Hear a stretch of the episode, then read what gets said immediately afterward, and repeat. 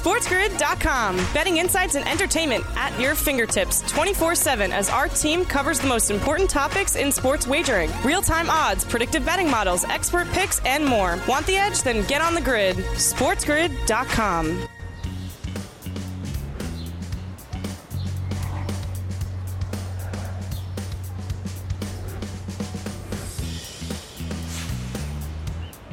A new week starts right now, live on the morning after, on a Monday on Sports Grid. Sirius XM, channel 159, the home for Sports Grid Radio on Sirius XM, and all across the Sports Grid network as well. I am Ben Stevens. A ton to get to on this Monday morning. A major championship ahead, a major championship last weekend on the tennis court as well. Grass all around. It's the Open Championship this week, a Wimbledon final yesterday, and a dandy between Nick Kyrgios and Novak Djokovic. We'll go over who won, what happened on the women's side, and then set you up for your week ahead in Major League Baseball as well. Donnie Rightside will join us here in just a couple of moments. In fact, I believe DRS is ready for this Monday morning, live right here on the morning after. If you watched the early line this morning, just about an hour ago, right here on the Spiz Grizz, it was DRS in the lead chair hosting that esteemed program as they were talking NBA yeah. Summer League. DRS, you do it all for us here all across the grid. The heavy lifting is needed. Look, that morning show, I put that team on my back and ready to get going, Ben. Yep. With you, a little bit more of a professional, I could take that secondary chair here, so I'm ready to go. Let's do it. I appreciate that. We won't slander old K Dubs all that much. Rocking an Ole Miss polo on this Monday morning. That man is ready for a college football season. DRS, though, we start at Wimbledon. Yesterday's men's final between Nick Kyrgios and Novak Djokovic. And the Joker wins his fourth straight on center court on grass, his seventh Wimbledon title overall, his 21st major championship, only behind Rafael Nadal, who has the most Grand Slams in men's history at 22. And only Roger Federer having more Wimbledon championships now with eight over Novak Djokovic, seven. But yesterday, DRS losing that opening set to Nick Kyrgios, Djokovic shows you why he is so steadfast, remains calm, and wins the final three sets for his seventh Wimbledon victory of his career. Yeah, he's a machine out there. Doesn't get rattled when it. Take a look at Nick Kyrgios, who quite frankly gets rattled all the time. And that was the fun of the yep. overall match. And I even said it before, Ben. Like you're talking about two titans that were about to go out of here, and Djokovic and Nadal is probably where that Wimbledon final was headed, which the networks would have loved. I'm sure the fans alike. Yep. But those people on the periphery here, right, where you're trying to look at on the outside, saying, "How can we draw more tennis guys in?" I put the the match on yesterday, and I was enthralled all the way through. Like I'd never seen a guy that gets so angry at his own fan base on the side, or you know, played that high of tennis and can only blow up. And you were watching almost like that car wreck effect, saying, What's going to happen next? I need to keep the dial tuned right here. I was fascinated all the way through. Great tennis match. And again, Djokovic just shows you why he is the best in the world. It was almost comical, DRS, listening to Kyrgios in his first Grand Slam final of his career afterwards saying, Novak didn't really do anything all that great yesterday, but he's just so steady in his presence on the court. His demeanor never wavers while Nick Kyrgios is yelling at the umpire for that girl in the dress who looks like she drank 700 beers, bro. So that's the difference between the champion and Kyrgios, who gave a great challenge yesterday. But Novak Djokovic winning the Wimbledon title was not a surprise to anybody, including the sports books. An odds on favorite from the start of the tournament just about a fortnight ago there at the All England's Club. Minus 125, minus 260 was that heavy price entering the quarterfinals for Novak Djokovic, and the final entering yesterday, DRS, that line ending at minus 365. A heavy and substantial odds on favorite to claim his fourth straight Wimbledon championship and that is what he does. A welcome to our Sports Grid radio audience here, the opening hour of the morning after live on this Monday. It's Ben Stevens and Donnie Rightside, Sirius XM, channel 159. All of our terrestrial radio affiliates now in the mix as well. Novak Djokovic wins his seventh Wimbledon title on the men's side, a minus 365 favorite entering that championship match. However, DRS on the women's side, Elena Rybakina, who was 100 to 1 before the tournament got underway, claims her first Grand Slam championship, beating Ons Jabeur in the women's final on Saturday. So chalk for Novak, anything but for Rybakina. But that was just one area of the sports world over this weekend, DRS. We also go to Major League Baseball. The all star lineups have been announced. Now, Donnie, do you believe in snubs for an All Star game? And if so, who do you think was left off the list? Yeah, I don't believe in all that much snubs here because, quite frankly, this isn't where the you know press picks them out or the team itself picks them out. It's mostly a fan vote in the All Star game because it is an exhibition game. But if you take a look at maybe like the Freddie Freemans of the world, even if you're talking about pitching yep. prospects here, my Philadelphia Phillies, Aaron Nola, Zack Wheeler, but I don't get caught up all that much in who got left in and who got left out because the fans are voting these guys in. Bryce Harper got voted in as the DH. Ben, he's not even going to play in the game. See what I mean? Absolutely. So William Contreras will be out there with his brother, who is the starting catcher for the National League, Willson Contreras, a family affair at next week's Major League Baseball All Star game in Los Angeles at Dodger Stadium. But DRS, we're already past the midway point of this Major League Baseball season in terms of the games. But the first half officially comes to a close at next week's All Star break. It gives us a time to look at the World Series odds, to check in on those numbers. The Yankees, the favorites, at plus 400, 50 cents ahead of the Dodgers at plus 450. But the Astros only a dollar behind LA, plus 550 in the Mets. 7 to 1. The Braves round out the top 5 at 10 to 1. Of course, Atlanta, the reigning World Series champs. DRS, where's the value on this board? I don't know. If you're trying looking at value perspective, you can always look at the New York Mets at that seven to one price to say we anticipate mm. Scherzer and also Degrom being completely healthy, and also Cohen on an ownership group level, paying for no matter how many bats or pitchers he needs to win that division. Maybe that seven to one price on the Mets is worth it. Not only the halfway point, but the trade deadline up very soon. We continue with Major League Baseball next. SportsGrid.com. Betting insights and entertainment at your fingertips 24 7 as our team covers the most important topics in sports wagering real time odds, predictive betting models, expert picks, and more. Want the edge? Then get on the grid. SportsGrid.com.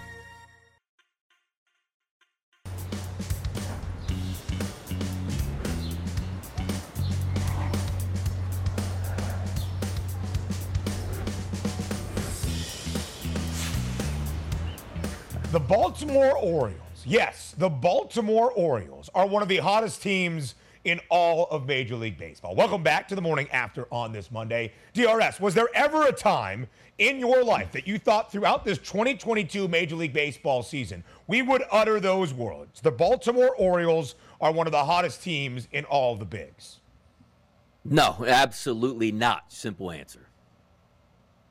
And now, after winning 9 5 yesterday over the Angels, a four game sweep this weekend in Baltimore, the O's have won eight straight games. Booked as an underdog in four of these eight consecutive wins, sweeping the Halos again this weekend. And DRS, here's the fascinating thing about Baltimore.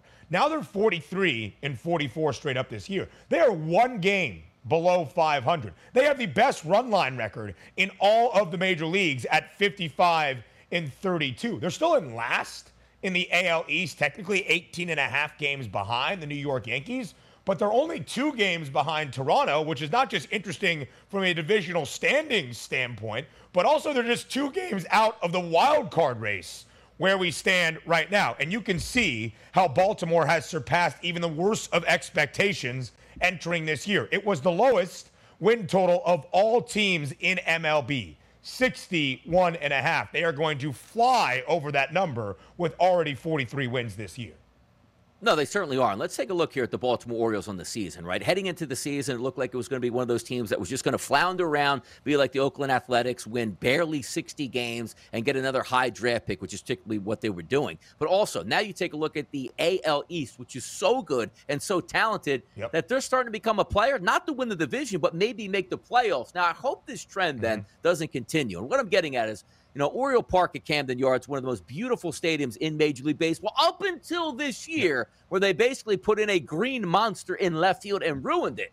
Now, other GMs around the league go, no, wait a second. I could take a really bad baseball team, ruin my ballpark, and put a giant wall up, and my pitching staff will all of a sudden get confidence now. I hope this doesn't start, but it looks like that might have been the biggest change in the Baltimore Orioles was messing with their stadium, and now they have confidence. What gets you, Ben? I don't want to see this as a trend.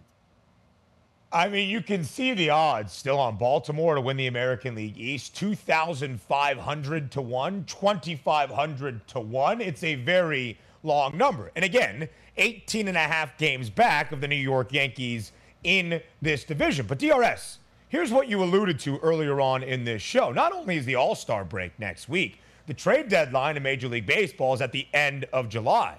There's six teams now that qualify for the postseason in both leagues, 12 in total out of the 30 overall in MLB. We get to this point of the year, normally there's a clear delineation between the teams that are going to be sellers and or buyers at the deadline. Baltimore is in a rebuild. They don't want to be winning these games, yet they are getting very close to that preseason win total of 61 and a half. Are the O's going to be buyers at the deadline, only two games out of that wild card race right now? No, they won't be buyers. But here's the difference between being buyers and having a team that says, "Hey guys, I don't want to, you know, stunt the progress that we've made." What do typically teams do? You go out and get a veteran bat. You go out and get maybe a fourth or fifth starter there. You go out and add maybe two lower level bullpen arms here because the one thing that you have is a young baseball team that's finally starting to learn how to win. You don't want to say at the deadline, "We don't believe in you guys," but obviously you're not going to go out and make major moves to get frontline starting pitching when honestly they're not going to win anything this year. But you don't want to stunt that process. You will add on on in yep. smaller, smaller moves, sort of like the Atlanta Braves did last year, but do it on that type of wavelength. They'll help them out, Ben, but not going to be sellers, excuse me, sellers or buyers, I should say, at the deadline.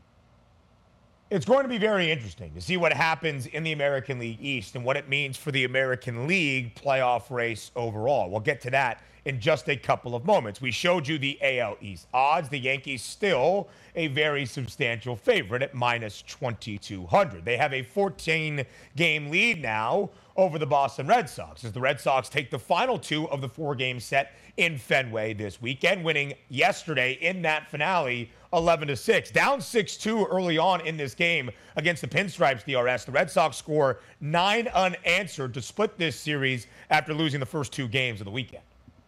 Yeah, it needed to come back four and six in their last 10 games. And also from a Red Sox standpoint, you're not chasing down the Yankees. Nobody's chasing down the Yankees in the AL East. But you still want to give them hope where if you do enter into a wide wild card scenario, it's not as if the Yankees yep. pulverize you the entire Major League Baseball season and you don't have a chance. Now, it'll be interesting to see as we keep on talking about the trade deadline. The Boston Red Sox, the Tampa Bay Rays, the Toronto Blue Jays, all in those crosshairs where, again, not to win the AL East, but show the Yankees we're not just going to fold up shop. We meet you in September, late September, and October. We want to make sure we have a chance if we meet you in a series.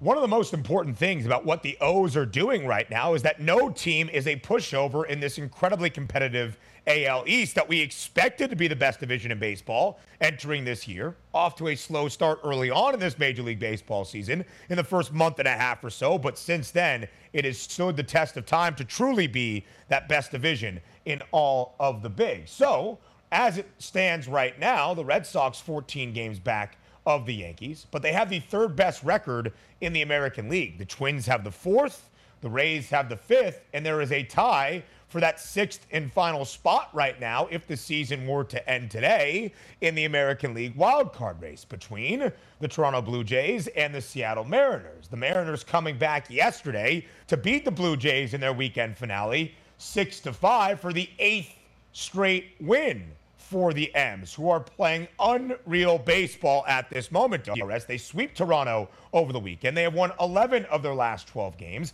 They have won 16 of their last 19. And now both teams, both Toronto and Seattle, 45 and 42 straight up. Again, tied for that sixth and final, what would be wild card spot in the American League.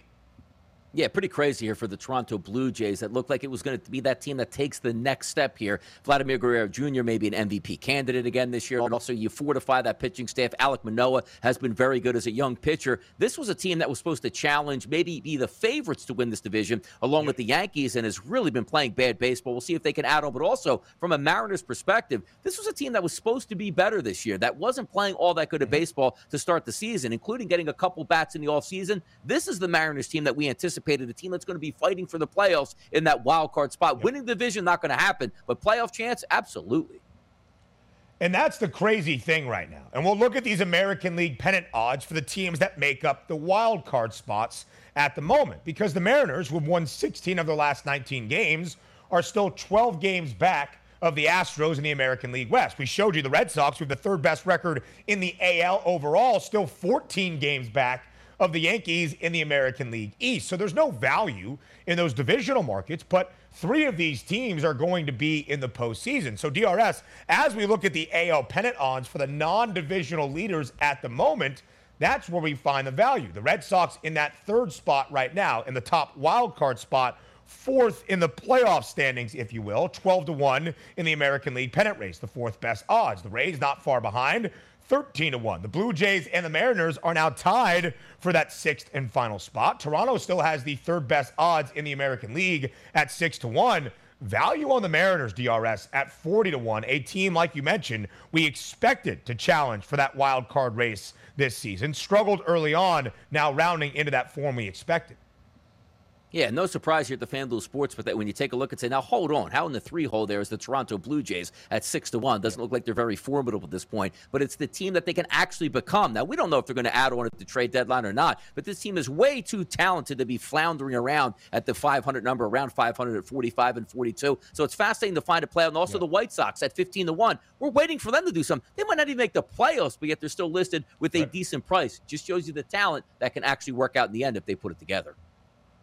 The White Sox still five and a half games back in that American League yep. Central. As we said, the Houston Astros still have a 12 game lead over the Mariners, despite the run Seattle has been on. Why? Because Houston continues to win baseball games as well. They've won 11 of their last 13, a minus 3,000 favorite in the American League West. So those are how the contenders slash maybe pretenders stack up in the American League. We do the same exercise in the National League. Up next here on the morning after on Sports Grid. SportsGrid.com. Betting insights and entertainment at your fingertips 24 7 as our team covers the most important topics in sports wagering real time odds, predictive betting models, expert picks, and more. Want the edge? Then get on the grid. SportsGrid.com.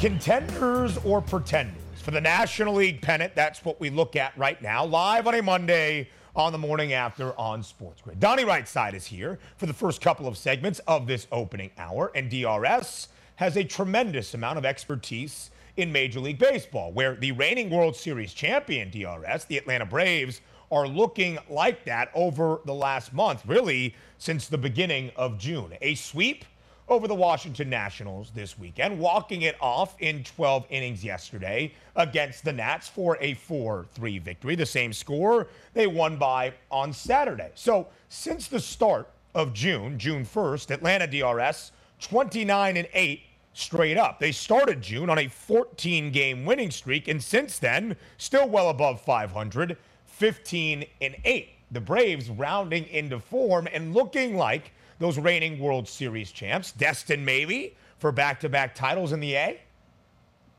I, I got to tell you, this is one of those, you know, starting at the year where maybe it's not the Braves' year. You're waiting for Ronald Acuna to come back from his knee injury. You lose Freddie Freeman. You pick up Olson, and maybe the pieces weren't going to fit together. But my goodness, here, everything is falling into place once again for the Atlanta Braves. It's almost like they never left, right? So you take a look at one of the front offices, Ben, that I love. I think it's fantastic. Last year at the deadline, not making major moves, but making moves that fortified right. that baseball team, adding a couple bullpen arms, a couple key bats, and they won a World Series. So we thought heading into the season, oh, they're going to re-sign Freddie Freeman, and they didn't. And it looks like they tried to find their way over the first like month, month and a half of the season. But I got to tell you right now, Atlanta Braves is one of the best teams in Major League Baseball. And outside of just saying to yourself, for the New York Mets, where Scherzer and DeGrom are going to come back, you can't overcome that. I'm not so sure about that. And quite frankly, maybe mm. the Braves will be in first place, Ben, by the time we hit the All Star break because these two teams, Atlanta and New York, start their second series of the year against each other today in Atlanta. You want a marquee matchup on your Monday? Mm. How about the battle of the Maxes? Max Fried starting for Atlanta, Max Scherzer on the other side for New York. And right now, Scherzer and the Amazins, a road underdog in Atlanta today on the FanDuel Sportsbook at plus 116. But the reason Atlanta might have an opportunity to overtake New York in the National League East is because what the Braves did when Scherzer, DeGrom, and Megill were out for New York and what they have done since the beginning of June. Again, 29 and 8 is the record for the Braves since June 1st, with the best offensive numbers in all of the National League, DRS, which begs the question is Atlanta on the same tier as the New York Mets and the LA Dodgers, or do you think there is still a distinction in the National League pennant race? It's great you bring this up because when you just take a look at the Los Angeles Dodgers, and again, you still have to placate yourself and say what's going to happen at the trade deadline. We know the two teams in the NL here, the Dodgers and the Mets, they got big, deep pocketed owners that are going to spend. I mean, just take a look last year for the Dodgers, going out and getting a nice little combination of Trea Turner and Max Scherzer at the deadline. Now, do we know if those players will be available, those caliber type players will be available this year? We don't know. But the one thing I do know is the Braves made every single move, and it was correct last year at the trade deadline for the players that they brought in to get them a world championship. But I got to tell uh, you, when I look at the Dodgers and the Mets, plus 230, plus 400 prices here at the FanDuel Sportsbook to win the NL, I see the Braves at that 450, and I say it sounds about right. But just the talent, and I know I'm saying this because I like the Braves. They're very talented. But I just think when I look at the Dodgers and the Mets, they have a team that can take it up to the next level because who the Dodgers will add, we'll see. But if the Mets do have DeGrom and Scherzer been healthy come playoff time, that's going to be too much to overcome, at least in my book here, even though the Atlanta Braves are a great baseball team.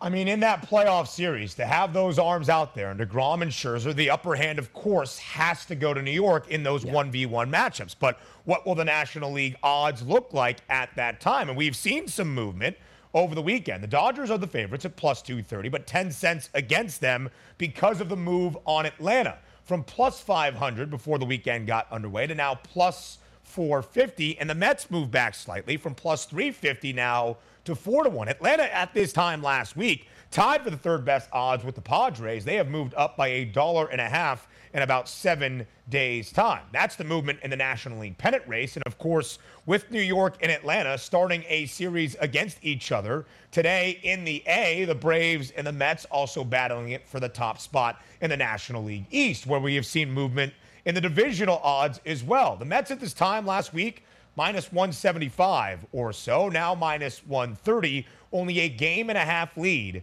over the Braves, who went from plus 130 to plus 110 and are not far behind the Mets. And again, booked as a minus 134 favorite at home today against Scherzer and the Mets. Very, very interesting times in the National League East. By the time we get to the All Star break, DRS is right. We might see a new team at the top of the National League East standings. But everybody at the moment looking up at the Dodgers in the National League. It was not easy yesterday for a sweep over the Cubs. In fact, an offensive shootout in Los Angeles, but the Dodgers sweep the Cubbies over the weekend, winning the finale yesterday 11 to 9. Two straight sweeps for LA. This four-game set against the Cubs, a three-game set at home against the Rockies before we got to the weekend. So the Dodgers now have won seven straight games, DRS, in 11 of their last 12. LA is certainly for real. Do you agree where they stand at plus 230? That number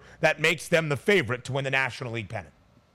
I do because if you're taking a look at just talented rosters here, forget about the starting pitchers. I'm talking about a one through nine. The joke for me has always been over the past two to three years is most teams that you bet on, Ben, you wait for the starting lineup to come out. You have a good idea. It doesn't even matter with the Dodgers. It's like everybody seems like they're all star caliber. They bring up a prospect. He's the next great thing in Major League Baseball, and also an ownership group that's willing to put in the time, effort, and money to go out and improve the team, whether it be free agency or at the trade deadline. And I like to say, blink and you probably missed it here. But quite frankly, a weekend ago, you're saying, okay, Dodgers Padres. Let's see if you know Manny Machado comes back and Fernando Tatis could come come back and you know help that lineup and yep. chase down the Dodgers. They're up eight games now, eight games already here when they were probably going to extend that lead. And quite frankly, look at the you know the 60 win team in this league so far, being the Yankees. Not far behind are the Dodgers. There's a really good chance by by the end of the season, the Dodgers actually have the best record in baseball by quite a margin here. That's just how talented they are tied with the Astros at 56 and 29 straight up for the second best record in the bigs. Everybody trailing the Yankees, who are 61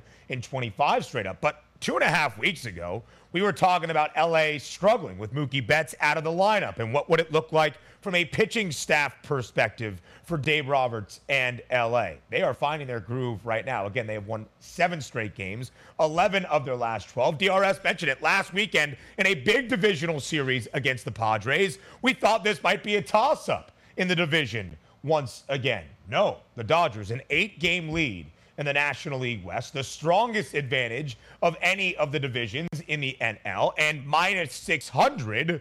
Now, the price on the Dodgers to win this division, the best odds we have seen on LA all year long. I do want to mention the Philadelphia Phillies real quick here, DRS as well. 22 to 1 in those National League East standings we showed just a couple of moments ago because they're seven games back of the New York Mets. But the Phils, DRS, are in that sixth spot, only a couple games behind San Diego in that battle for the wild card race in the National League as well. Yeah, and how about this? You know, Kyle Schwarber sort of taking the mantle here from Bryce Harper to try to keep this team afloat. Had another lead yesterday, three to one, but they let that one slip away. But still playing good baseball. Got Aaron Nola on the mound tonight against Miles Mikolas. So if they can pick up another win here, they're just looking to stay above water, stay in that playoff race, Ben, until Bryce Harper possibly comes back by the middle of August, and hopefully he can return back to form. But fun baseball is being played in Philadelphia here, and yep. it's quite frankly enjoyable here. That you might have thought they would have fallen off the table, and they have not, because they've actually been getting very good starting pitching and also, how about this over the last 30 days? A good bullpen in Philly? Oh, yes, sir. And that's the optimism for Philadelphia. Not only the bullpen, but the injury news surrounding Bryce Harper's broken thumb has been very positive at this moment. 18 to 1, the price on the Phils to win the National League pennant. And DRS, they end that four game set against St. Louis today, like you mentioned. A great pitching matchup. Mikolas and Nola going against each other. Speaking of those Cardinals, though, DRS, does anybody want to run away with the National League Central? Does anybody truly want to win this division? The Cards have lost eight of their last 11 games, but they're still only two and a half games back of Milwaukee for that top spot in the NL Central because Milwaukee suffered a series loss against the Pittsburgh Pirates dropping the final two games of this series set. The Brew Crew now have lost four of their last five games, so they can't pull away despite the minus 240 price they're booked with in the NL Central.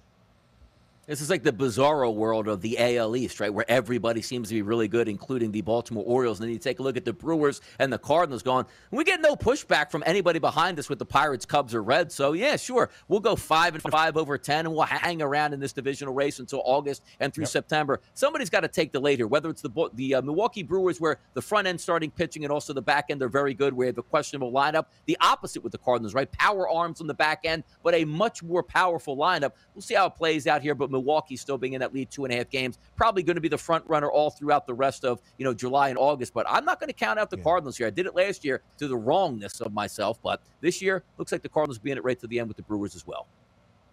DRS, the fifth best odds is what Milwaukee holds right now in the National League pennant, plus 850. The sixth best odds on the cards at 13 to 1. Are either of these two teams for real in terms of contending for the National League?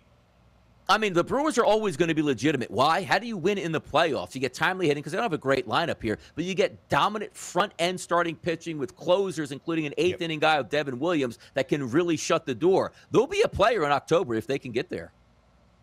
Postseason baseball is built for the Brewers if they can get six or seven good yep. innings from their starters and then go to the back end of that pen. DRS Donnie Rightside, the man that does it all. Also catch him in the lead hosting chair on the Money Line each and every weekday on Sports Grid Radio, 1 to 3 p.m. Eastern Time. DRS, thank you as always. Fun stuff as usual on a Monday. Thanks, Ben. The college football world is tra- changing drastically. We need Connor O'Gara's insight. He joins the show up next.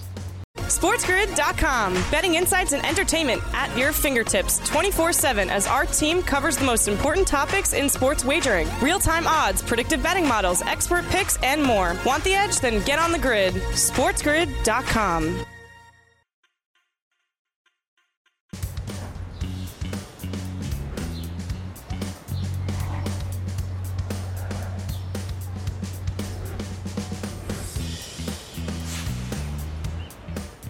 What a summer. What a two week span it has been for college sports, specifically college football. Media days are on the horizon all across the country. Welcome back to the morning after on Sports Grid. It is time to look at the college football landscape, both the future and the present, which what will happen this upcoming season in CFB. Helping us do that on this Monday morning is our good friend of the program. It is Connor O'Gara, a national football columnist for Saturday Down South, covering the SEC, but really all of CFB with the best of them. COG, thank you so much for joining us here on this Monday morning.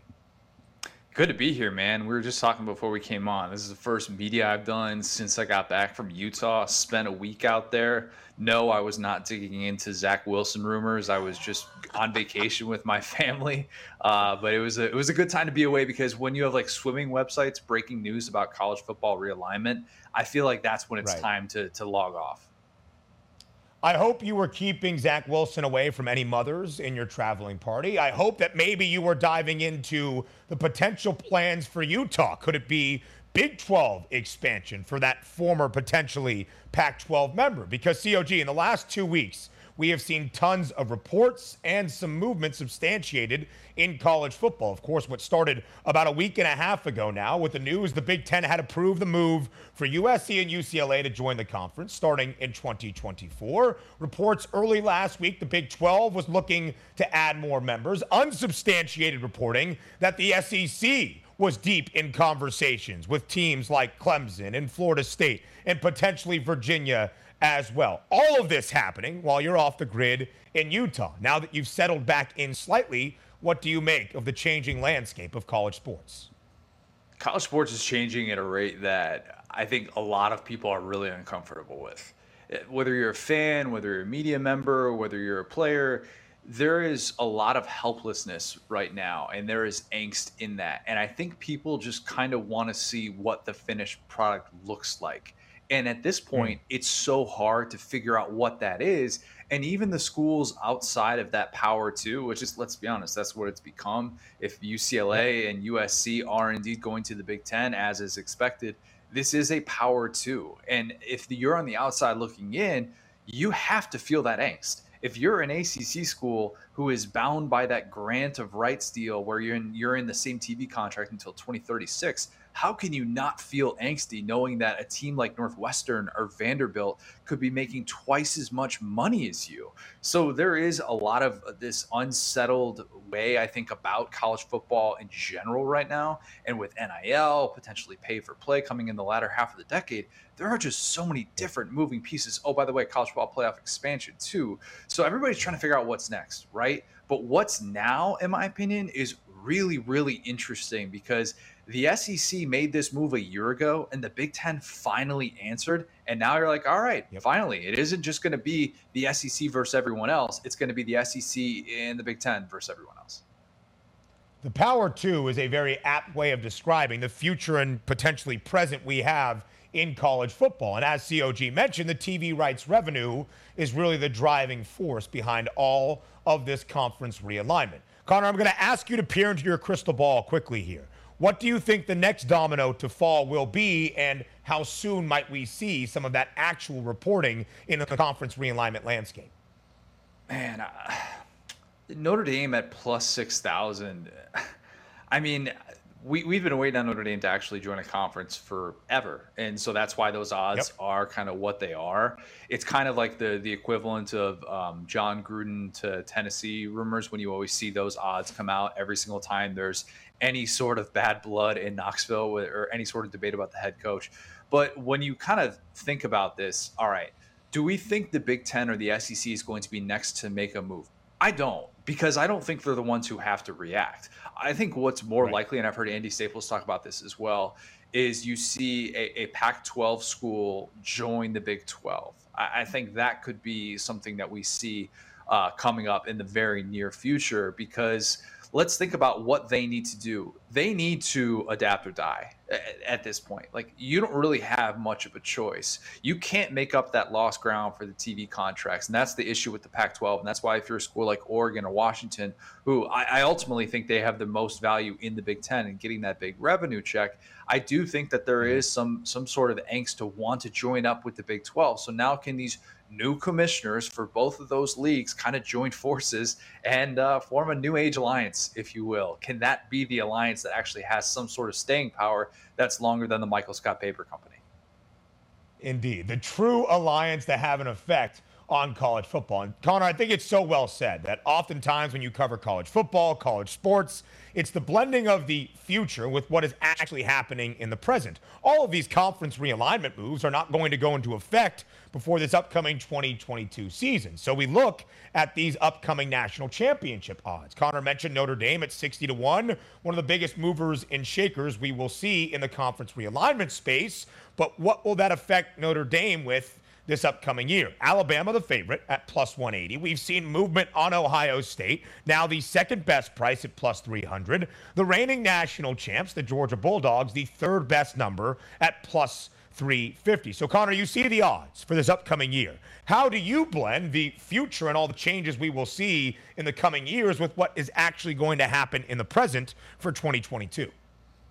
I don't think it makes any difference. I, I, really don't. I think this those are two totally separate deals. I, I, don't think USC's 2022 outlook is dependent on what happens, you know, with their future move to the Big Ten. I think it's dependent on whether or not Caleb Williams is actually going to be good against a defense who can actually who can actually play football. I mean, that's what this comes down yep. to. If you kind of look at the separation of numbers with him against the the quality defenses he faced last year uh, it, it's night and day. So that's the big question I have about USC. And for everybody saying that USC is going to be that playoff team, I don't even like those odds at plus 2,000 because I think Utah and Cam Rising is going to be the, the Pac 12 champ. And I think Utah is going to go to the playoff. I'm not just saying that because I spent a week there. I was on record before that.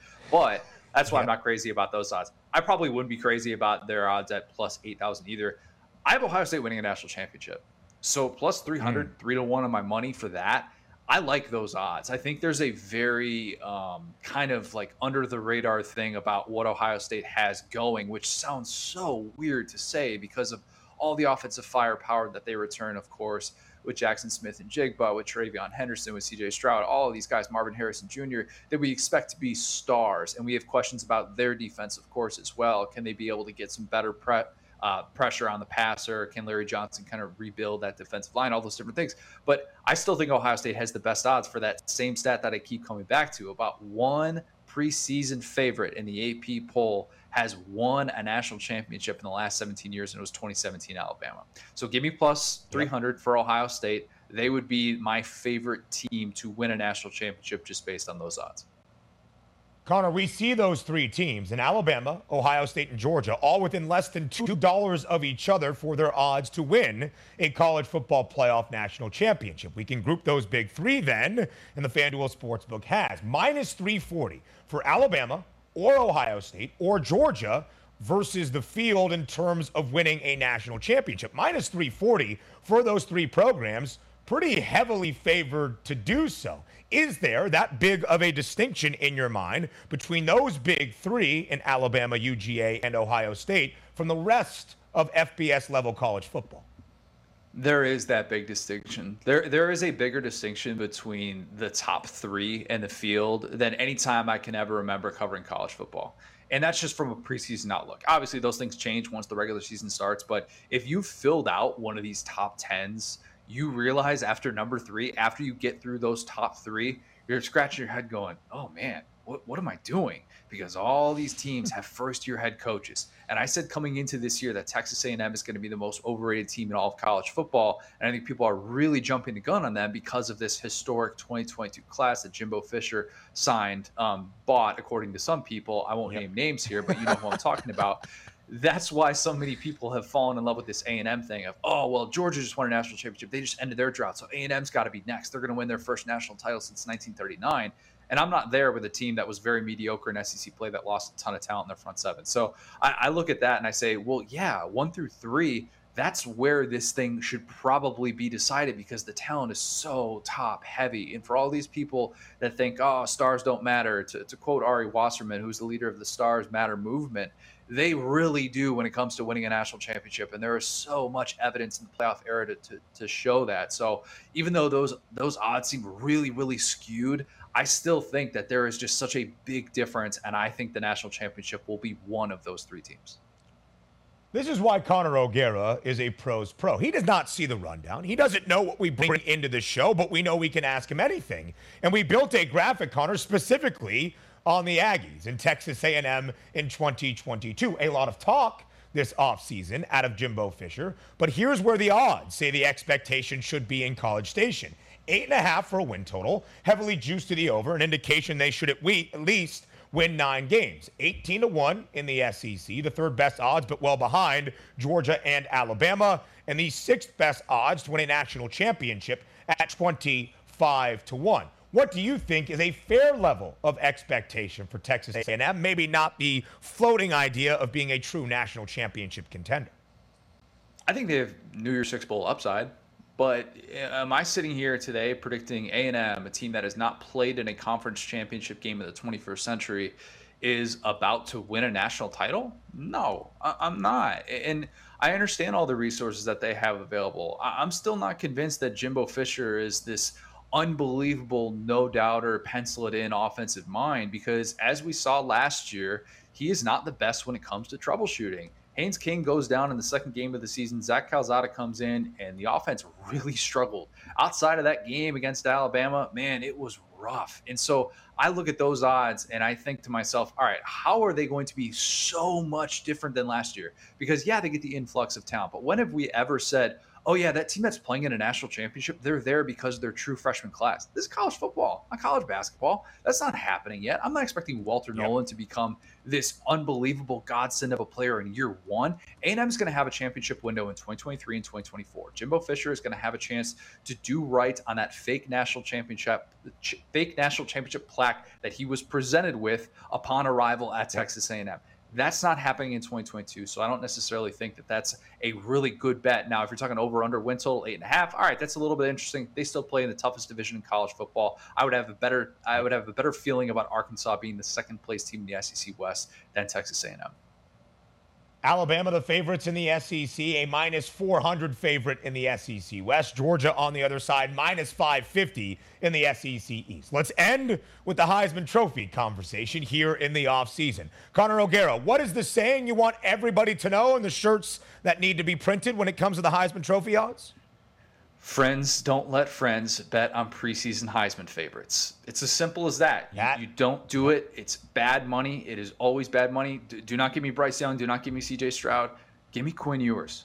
Give me Quinn Ewers, the Texas Ooh. quarterback who has a realistic path to winning a Heisman Trophy with Steve Sarkisian at the controls. Everybody's talking about Arch Manning coming in, and Arch Manning's going to start over a pre-draft season. Quinn Ewers get out of here with that take. I, am not buying that whatsoever. Nope. I think Quinn Ewers is a fascinating Heisman Trophy candidate, not just because he looks really good throwing the ball in practice. I think he has the tools around him. Bijan Robinson coming back at tailback. They have some nice playmakers on the outside. I'm a believer in him.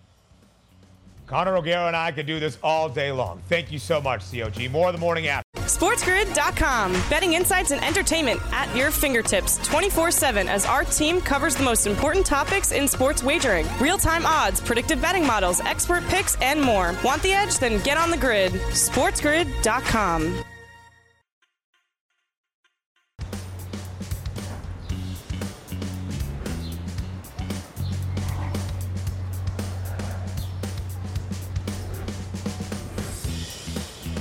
Rounding out our number one, the morning after, live on this Monday, right here on Sports Grid, Sirius XM, channel 159, the home for Sports Grid Radio on Sirius XM, all across the Spiz Grizz network. I am Ben Stevens. Thank you for joining us here. Start off your new week. Ending out our number one is a little tease of what we will discuss in our number two. Here we are in the middle portion, early portion of July, depending on how you want to conceptualize it. We're getting ready for football. A college football discussion with Connor O'Gara just a few moments ago. And coming up in hour number two, a look at the individual award odds for this upcoming year in the National Football League, including that of NFL MVP. Some key handicapping metrics we'll bring to you in our second hour. But first, we wanted to hear from you. Of the four betting favorites right now on the FanDuel Sportsbook, who gets your early vote for NFL MVP? Let's find out together and fade the public.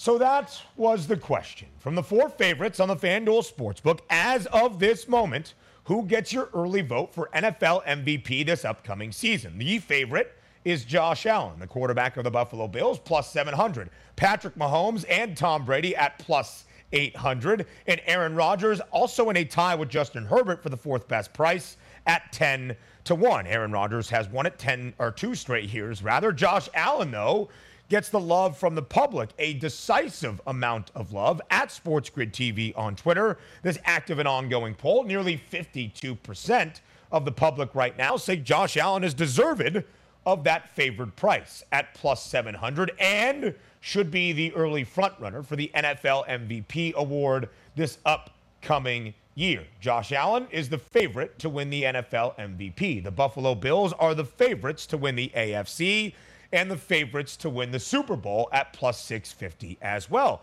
Correlated markets, team success, individual success. We'll dive even deeper into those odds for the MVP in the NFL and some other individual awards in hour number two. That begins with a Sports Grid News update from Alex Fasano on the other side of the break.